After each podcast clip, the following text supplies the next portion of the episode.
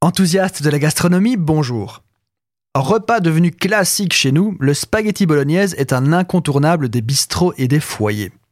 Mais profitant d'un voyage à Bologne, a priori le berceau de cette recette, que vous servirait-on si vous commandiez ce plat à la terrasse ensoleillée d'une trattoria? Eh bien, rien du tout. Ou plutôt, pas exactement ce que vous attendiez. Nous allons décortiquer la recette pour mieux comprendre la problématique. Commençons par le début, les spaghettis. Le spaghetti, ou plutôt spaghetto au singulier en italien, est une pâte sans œufs originaire de Naples, soit plus de 500 km au sud de Bologne. Et ce sont ces 500 km qui font que le spaghetti ne fait traditionnellement pas partie du terroir de Bologne.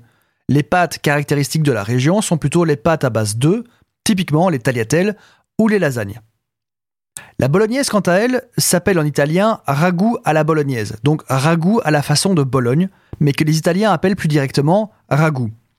Depuis 1982, il existe une recette officielle du fameux ragoût à la bolognaise, enregistrée par l'Académie de cuisine italienne. Les ingrédients sont le bœuf, la pancetta, la carotte, l'oignon, le céleri, la tomate, du vin blanc ou rouge et seulement du sel et du poivre comme des épices. Ajoutez à cela comme ingrédient final du lait.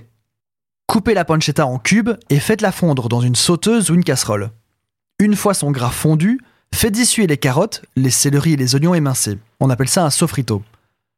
Ajoutez le bœuf sans cesser de mélanger pour les friter complètement. Ajoutez ensuite le vin et les tomates pour laisser cuire au minimum 2 heures.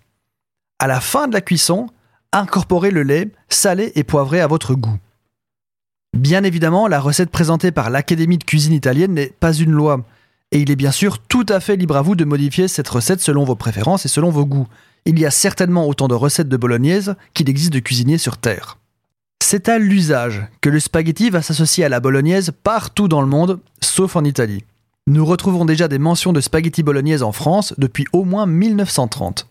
Si vous êtes de passage à Bologne, commandez donc plutôt des tagliatelles à la bolognaise, une lasagne, des tortellini que l'on vous servira avec plaisir et qui font bien partie du terroir local traditionnel.